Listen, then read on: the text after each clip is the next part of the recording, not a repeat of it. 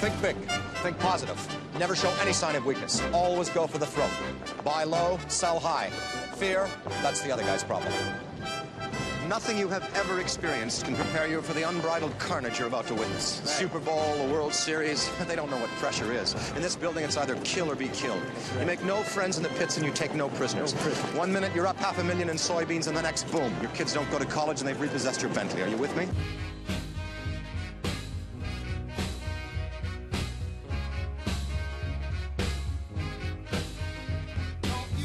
Hello and welcome to Turner's Take Podcast. I'm your host, Craig Turner, author of Turner's Take newsletter. I'm also a broker here at StoneX. I specialize in grain and oil seeds. And then on my team here, we have experts in the energy markets, livestock, protein, uh, interest rates, currencies, fertilizer, plastics, you name it. So if you have any questions for what we do here, you can give me a call at 312 706 7610 or email craig.turner at stonex.com. If you like the podcast, please go to iTunes, give us a positive review. And if you have any questions or you know of anyone who would like to hear uh, the podcast, feel free to forward it on. Okay, so let's get into it here. It is August 11th. We had a WASDE report a couple of hours ago. And let's just take a quick look into see what it said. What was it based on expectations? What did the USD, USDA say about some other things um, outside of the report? and where we're going from here. So number one, we'll do corn. Corn carryout or corn yields were 171.1. Uh, trade was looking for 175.5. On the headline news surface, that looks like a bullish corn number, and we did see corn rally almost immediately after the report. I'm going to guess there is an algo on there just reading the yield numbers and probably buying and then once the uh, the programming or the computer programs ca- caught up and saw that the ending stocks really didn't change so much because yields may have went up, but demand came down, and we're still at a two over two billion carryout. Then corn came right back. Going to assume someone's program didn't work there on the uh, on the algo side, and then on soybeans, same thing. We had a 51.3 was the average trade estimate on the soybean yield came in at 50.9, a little bit lower. Ending stocks did go to 245, so that was a little bit bullish. And soybeans actually rallied, which I thought was appropriate to rally right after. And we went, I mean, soybeans was in like 1310 to 13 area right before the report. We went up to 1330, and then we just came right back down. Um, and the thing is, even though that was mildly bullish for beans. They also reduced demand when they reduced uh, the yield, and weather's been pretty good for soybeans. So that probably wasn't incorporated into the report. I really don't have a problem with the with the price action there on corn and soybeans. And I mean, at the end of the day, corn ended up being down nine cents on the day to 487 in December, and soybeans ended up being down 10 to 1307 in November. I think that's fine, uh, uh, based on uh, based on that report. What else can we take a look at here? Wheat ending stocks went up just a little bit from all wheat went from 598 million bushels to 615. What ended up happening is production on winter wheat got a little bit better. So we saw more winter, uh, Chicago winter wheat production uh, improved and ending stocks ended up going up. Same thing with Kansas City wheat. Meanwhile, spring wheat came down a little bit. So the reaction to that report should have been a little bit bullish spring wheat, a little bit bearish both the winter wheat contracts. When we take a look at it, Chicago was down 10 to 11, Kansas City was down 10 to 11. Spring wheat try to hang in there all day in positive territory, finish two or three cents lower. Um, so it got dragged down, I would say, by corn, soybeans, and the other wheat. But that spring wheat number was a little bit bullish, and I think that's just reflective of the of the weather and some of the little bit of the weather issues they had. Now this we so we do comment though. The USDA does comment on canola and you know for Canadian friends. And the the USDA, it's not on the WASDE report. The USDA has a separate, or the WASDE is a culmination of a whole bunch of the reports that the USDA puts out. One of them is global grain and oil seeds. And that global grain and oil seeds report makes its way into the summary of it, makes its way into the final numbers of the WASDE. They have, you know, USDA has canola, Canadian canola at 19, uh, 19 million tons. I think some people out there have it closer to 17 or 18, but the USDA did bring it down to 19. I would be surprised if they don't inch it down some more, but that's where we are right now. They have also exports going down. So, and you take a look at the global oil seed tables. Let's take a look here on carryout, world carryout for 2023-24. Corn comes down a little bit, soybeans comes down just a touch, and wheat's fairly fairly neutral.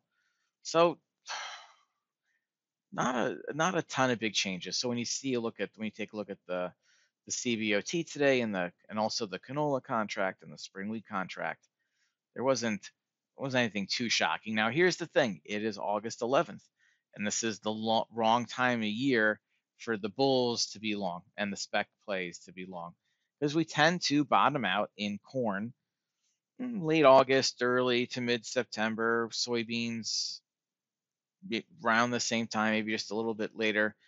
And then wheat usually tends to put in a bottom sometime around now, could put in a, a bottom along with corn if all things are, are held equal equal to. But that means we still have some pressure. We'll have price pressure, pricing pressure into the end of the month. So you could our charts are starting to see value, starting to see a little bit of a buy signal in corn, not because it's bullish, but more because it's a look getting oversold and there we're hitting value targets uh, on on the corn market. Uh, soybeans, just based on the stock to usage, you can make the case that anything under $13 is a value. But but the weather is getting better, and there's going to be pressure on soybeans as the weather gets better, and there's going to be expectations for yield increasing. But a 245 on the carryout for soybeans is tight and beans in the teens make sense when you're at a 4 to 5% stock to usage. For the spring wheat, I confirms what we thought before the WASDE. We're going to be tight for a year. We just harvested all our winter wheat in the northern hemisphere over the past couple of months. We'll have the next two months to harvest all the spring wheat in the northern hemisphere, and that includes Russia, Canada, and the United States. And then that's going to be our our our wheat, basically 80% of our wheat export market will be made for the following marketing year. I don't see how there's nothing in this report that suggests that wheat gets loose anytime soon. I mean, maybe it can get a little bit looser because you add a little bit of production on and exports come down a little bit.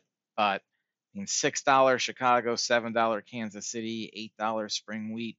It's really nothing to suggest at the moment that anything should come crashing down in that wheat market if ending stocks and uh, stock to usage is going to be this tight, especially on the major exporter level. Whether so, when you take a look at the major exporters, this is going to be the United States, Canada, European Union, Ukraine, Russia, Kazakhstan, and that's your northern hemisphere. And then the southern hemisphere, you've got Argentina and Australia you add you add up all the exportable grain out of those countries, and that's who counts, by the way. It's exportable grain. It doesn't matter if some country has a stockpile of it somewhere else. It doesn't hit the market, if you can't trade it, there's no price discovery. It doesn't count in pricing. What only counts in pricing is what is there and available to trade. So that's the major exporters, and that's and, and that's kind of how you really have to look at it. And we're tight. What's also interesting and confirmed today by the today by the WASDE, corn, major exporter corn from new crop, year over year stocks, ending stocks increasing. Same for soybeans. So I think you know, when it comes to corn and oil seeds and especially soybeans, we're seeing the market get better in terms of supply. That's going to weigh on on these markets more so corn than soybeans at the moment while it's going to be supportive of wheat. So going forward, you can use the, I mean, I would think if you're a farmer you got to be selling on the rallies, any kind of rallies here um, for new crop. And I don't mean in the next couple of months here. It could, I mean, in the next month here, because we're going to bottom out in corn sometimes at the, at the end of August or mid September. So if you can get some kind of weather rally in because of South America, that would make sense. I you would just think based on prices and stock to usage levels, South America would favor soybeans and then wheat where it can. Like Argentina would favor wheat where it can, but Argentina most. So we'll see if that's how they did it. Um, and you would think corn would be the loser on the acreage down in South America, but that remains to be seen. You know, if it does, that may be a little bit bullish for corn. Otherwise, it's it's hard to get very bullish at a two billion carryout. What it does say to me though is soybeans are going to be volatile, and there's probably value in soybeans when there's a 12 handle in front of it, and just based on uh, the ending stocks and supply and demand. 14, definitely 15 looks a little rich, you know, based on a 245 uh, carryout. So I would think that's kind of the trading range here, and you can use that range appropriately. Whether you're a spec trader, you got to buy it, or you're a producer, you got to sell it. And then on the wheat side, we're just elevated. There's just no reason to go. There's no reason to go to anywhere close to 2019 prices when corn was when uh, wheat was four and five bucks. You just can't do it. So, and there's all, also going to be a lot to do with the the spring wheat there. Um, I think that's going to do it here. I don't see a real reason to get too long in the tooth here. I, I will say this about the WASDE and the and the USDA reports if you do want to see some of those world market reports that I was talking about from the USDA, where USDA is doing the groundwork that eventually filters into the WASDE, just Google um, FAS, that's the Foreign Agriculture Service of the USDA, and the report's going to be oil seeds, colon, you know, world markets and trade. Or if you want to see you know, you know, corn and wheat, I think it's grains, colon, world markets and trade. And you can see a lot of the uh, a lot of the uh, the USDA reports and and what kind of goes into into the report today. What what finally makes it into the WASDE. Um, and if you look at that grain one, you can actually take a look at not just uh, the corn market, but what's interesting is they have updates on the wheat market. So, for example, USDA has Canada wheat down 2 million metric tons. I think, and due to decreasing production due to worsening drought conditions.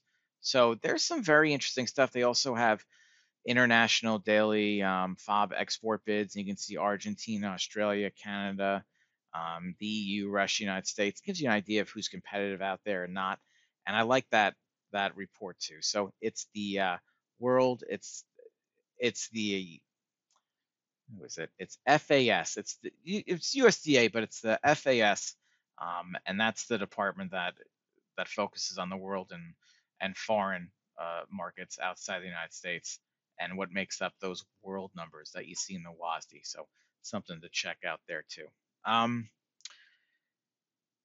that, it, that does it. I one trade that we've been doing for a while here is December 23 versus December 24 corn.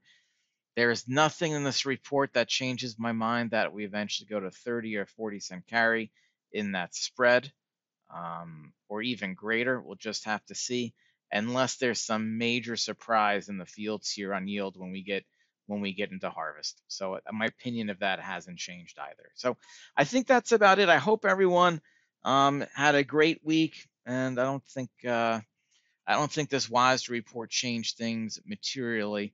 I do think we are going to eventually get to a value area here in corn. I do think there's going to be some value in beans down here, and wheat is definitely going to be a range bound market.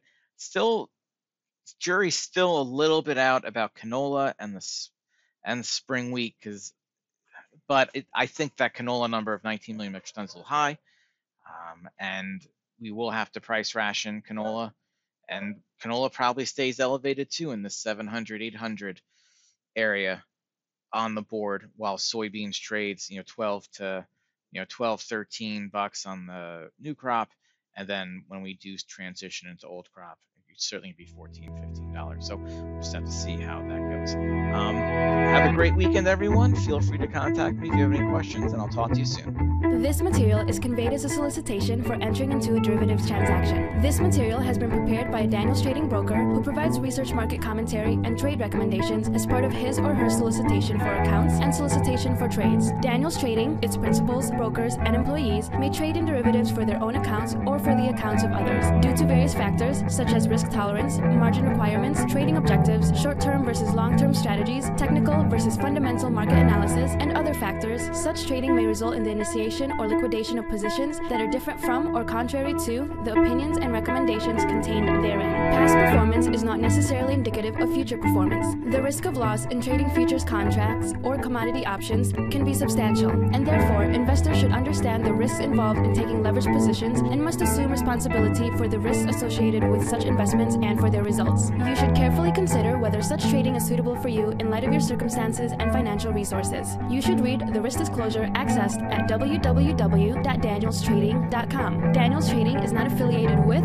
nor does it endorse any trading system, newsletter, or similar service. Daniels Trading does not guarantee or verify any performance claims made by such systems or services.